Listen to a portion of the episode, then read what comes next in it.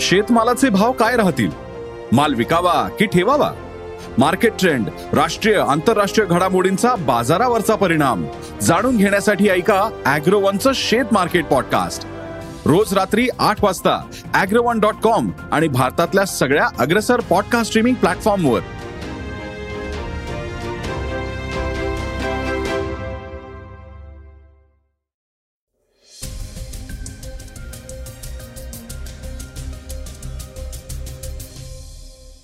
नमस्कार. मी गौरी कुबेर. आता आपण ऐकणार आहोत आजचं सकाळचं पॉडकास्ट हिंडनबर्गच्या रिसर्च अहवालामुळं अडचणीत आलेल्या अदानी ग्रुपला वरिष्ठ विधिज्ञ हरीश साळवे यांनी पाठिंबा दर्शवलाय. याबाबतची अधिक माहिती आपण आजच्या पॉडकास्टमधून घेणार आहोत. वर्ध्यामध्ये आयोजित करण्यात आलेल्या अखिल भारतीय मराठी साहित्य संमेलनाचा पहिला दिवस चांगलाच चर्चेत आलाय. नेमकं झालंय तरी काय हेही ऐकणार आहोत.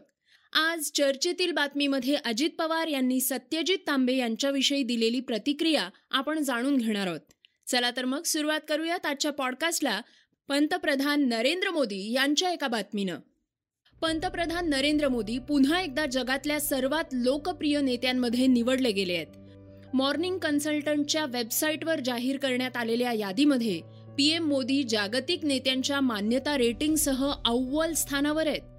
पीएम मोदींनी अमेरिकेचे राष्ट्राध्यक्ष जो बायडन ब्रिटनचे पंतप्रधान ऋषी सुनक यांच्यासह सोळा देशांच्या दिग्गज नेत्यांना मागे सोडलंय. पंतप्रधान मोदींना जगभरातल्या नेत्यांमध्ये सर्वोच्च रेटिंग मिळाले या यादीत मेक्सिकोचे राष्ट्राध्यक्ष आंद्रेस मॅन्युअल लोपेज ओब्राडॉर दुसऱ्या क्रमांकावर आहेत. त्यांना अडुसष्ट टक्के रेटिंग मिळाले तर तिसऱ्या क्रमांकावर ऑस्ट्रेलियाचे पीएम अल्बानीज आहेत. त्यांचं रेटिंग अठ्ठावन्न टक्के आहे. इटलीच्या पंतप्रधान जॉर्जिया मेलोनी चौथ्या क्रमांकावर आहेत. आणि त्यांचं रेटिंग हे बावन्न टक्के आहे. मॉर्निंग कन्सल्टंटचं हे रेटिंग सव्वीस जानेवारी ते एकतीस जानेवारीच्या दरम्यानचं आहे. या यादीत ब्राझीलचे राष्ट्रपती लुला डिसिल्वा पन्नास टक्के रेटिंगसह पाचव्या क्रमांकावर आहेत. तसंच अमेरिकेचे अध्यक्ष जो बायडन सहाव्या क्रमांकावर आहेत. त्यांची रेटिंग चाळीस टक्के आहे. त्यानंतर कॅनडाचे पंतप्रधान जस्टिन टुडो यांचं नाव येत आहे त्यांची रेटिंग चाळीस टक्के आहे. याशिवाय भारतीय वंशाचे ब्रिटनचे पंतप्रधान ऋषी सुनक या यादीमध्ये दहाव्या स्थानावर आहेत. जागतिक नेत्यांमध्ये त्यांचं रेटिंग तीस टक्के आहे.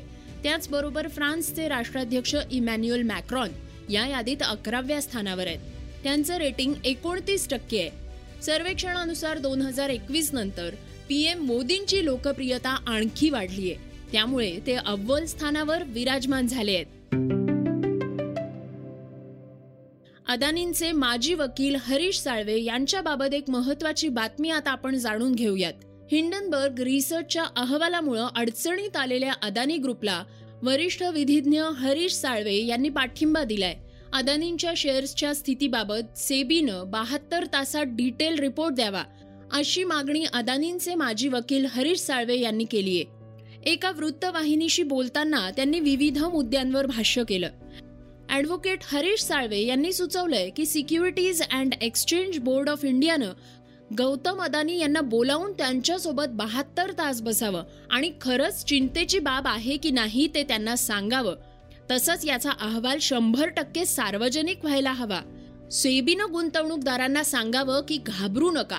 आम्ही चौकशी करून अहवाल देऊ. बाजारावर नियंत्रण ठेवणं आणि गुंतवणूकदारांमध्ये विश्वास निर्माण करणं हा आपला उद्देश असल्याचं सेबीनं लक्षात ठेवावं. अदानींवर होत असलेले आरोप म्हणजे भारत आणि भारतीयांवर स्वस्तात होत असलेले हल्ले आहेत असंही ॲडव्होकेट साळवे यांनी यावेळी म्हटलंय. अदानींच्या बहुतांश मालमत्ता या नियंत्रित आहेत असंही त्यांनी सांगितलंय. अदानींच्या बहुतेक कंपन्या या शेअर बाजारात लिस्टेड आहेत. त्यामुळे त्यांचे सर्व रेकॉर्ड्स हे पब्लिक डोमेनमध्ये उपलब्ध आहेत असंही यावेळी साळवे यांनी म्हटलंय. अखिल भारतीय मराठी साहित्य संमेलनाविषयी एक महत्वाची बातमी आता आपण जाणून घेऊयात. वर्धा इथं आयोजित अखिल भारतीय मराठी साहित्य संमेलनाचा पहिला दिवस चांगला चर्चेत आलाय.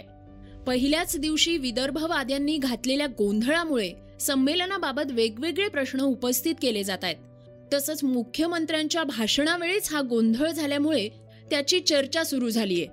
शहाण्णवाव्या अखिल भारतीय मराठी साहित्य संमेलनामध्ये मुख्यमंत्री एकनाथ शिंदे सहभागी झाले होते. या संमेलनाचं उद्घाटन मुख्यमंत्र्यांनी केलं आणि त्यानंतर त्यांचं भाषण सुरू असतानाच विदर्भवाद्यांनी वेगळा विदर्भच्या घोषणा देण्यास सुरुवात केली. त्यामुळे सभा मंडपात गोंधळ निर्माण झाला. या आंदोलकांची दखल मुख्यमंत्री शिंदेंनीही आपल्या भाषणात घेतली. शिंदे म्हणाले आहेत की हे सर्वसामान्यांचं सरकार आहे. जे कुणी आंदोलन करतायत घोषणाबाजी करतायत त्यांचं म्हणणं ऐकून घेऊ हे साहित्य संमेलन आहे. आपले विषय मांडायला वेगवेगळे व्यासपीठ आहेत. या मान्यवरांचं स्वागत आपण केलं पाहिजे. सरकारची दारं चोवीस तास उघडी आहेत. कुणाचाही अनादर करण्याचा आमचा हेतू नाही. गोंधळ करणाऱ्या या आंदोलकांनी स्वतंत्र विदर्भाची मागणी लावून धरली होती. विदर्भावर ऊर्जा पाणी निधी प्रत्येक गोष्टीत अन्याय होतोय असं आंदोलकांचं म्हणणं होतं. दरम्यान गोंधळ घालणाऱ्या सर्व आंदोलकांना पोलिसांनी ताब्यात घेतलंय.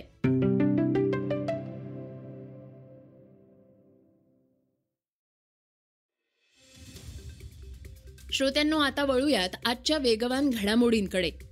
हरदोई जिल्ह्यातल्या मल्लावन पोलीस स्टेशन परिसरात माजी मुख्यमंत्री अखिलेश यादव यांच्या ताफ्यातली अर्ध्या डझनहून अधिक वाहनं एकमेकांवर आदळली आहेत. त्यामुळे चार जण गंभीर जखमी झाले असून त्यांना सी एच मध्ये दाखल करण्यात आलंय. समाजवादी पार्टीचे अध्यक्ष अखिलेश यादव हे शहरातील सपा कार्यालयातून हरिपालपूरला जात होते. यावेळी ही दुर्घटना घडली आहे. माजी मुख्यमंत्री अखिलेश यादव यांच्या ताफ्याची वाहनं कटरा बिल्होर मार्गावरल्या फरहतनगर रेल्वे क्रॉसिंगवरल्या ब्रेकर जवळून गेली. ब्रेकरमुळं भरधाव वेगानं धावणाऱ्या एका कार्यकर्त्याच्या गाडीच्या चालकानं अचानक ब्रेक लावला.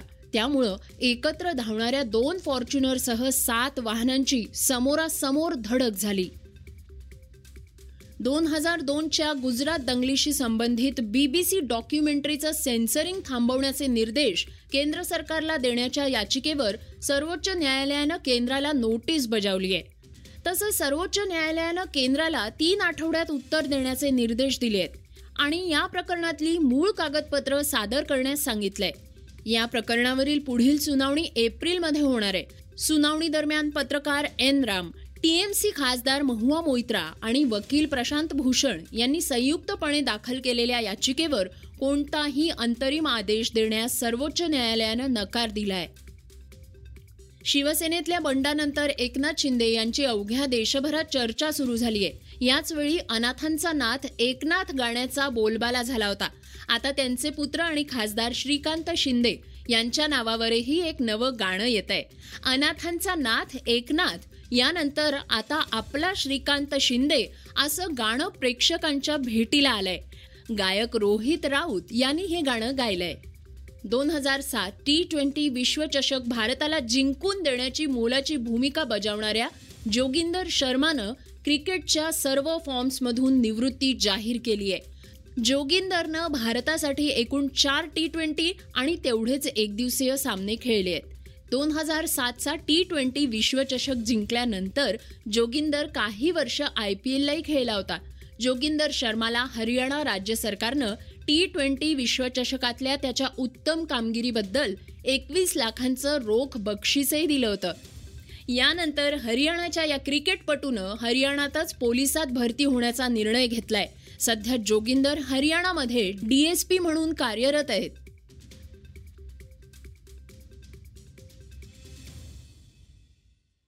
श्रोत्यांनो आता आपण ऐकूयात आजची चर्चेतली बातमी. नाशिकमध्ये पदवीधर निवडणुकीत सत्यजित तांबे यांनी मोठ्या मतांनी विजय मिळवलाय. सगळ्या राज्याचं लक्ष नाशिककडे लागलं होतं.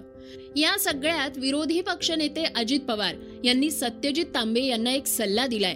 ते काय म्हणालेत हे आपण ऐकणार आहोत. अजित पवार म्हणालेत नाही नाही मी मी असं म्हणालो आता सत्यजित इतके दिवस चेंडू काँग्रेसच्या कोर्टात होता. आता सत्यजित निवडून आल्यानंतर सत्यजितला सगळेच जण म्हणजे काँग्रेस काँग्रेसकडे बोलवण्याचा प्रयत्न करणार.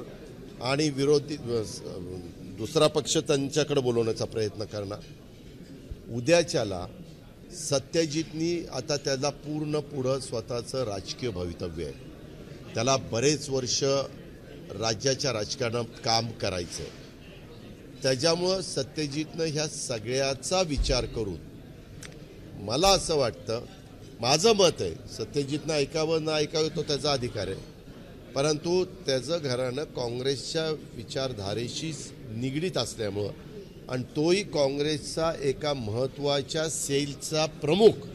म्हणून अनेक वर्ष त्यांनी तरुणांना एकत्र करण्याचं काम केलेलं असल्यामुळं ह्या मधल्या एक दीड महिन्याच्या काळामध्ये काय झालं ह्याकरता जास्त त्यांनी मनाला लावून घेऊ नये आणि त्यांनी काँग्रेसच्या बरोबर जावं बाळासाहेब थोरात आणि त्याचे वडील डॉक्टर तांबे ते घरातलेच आहेत ते सांगतील ते त्यांनी त्या ठिकाणी ऐकावं. कारण वडीलधाऱ्यांचं आपण ऐकत असतो. आणि ह्याच्या उपर काय करायचं हा सर्वस्वी त्याचा अधिकार आहे.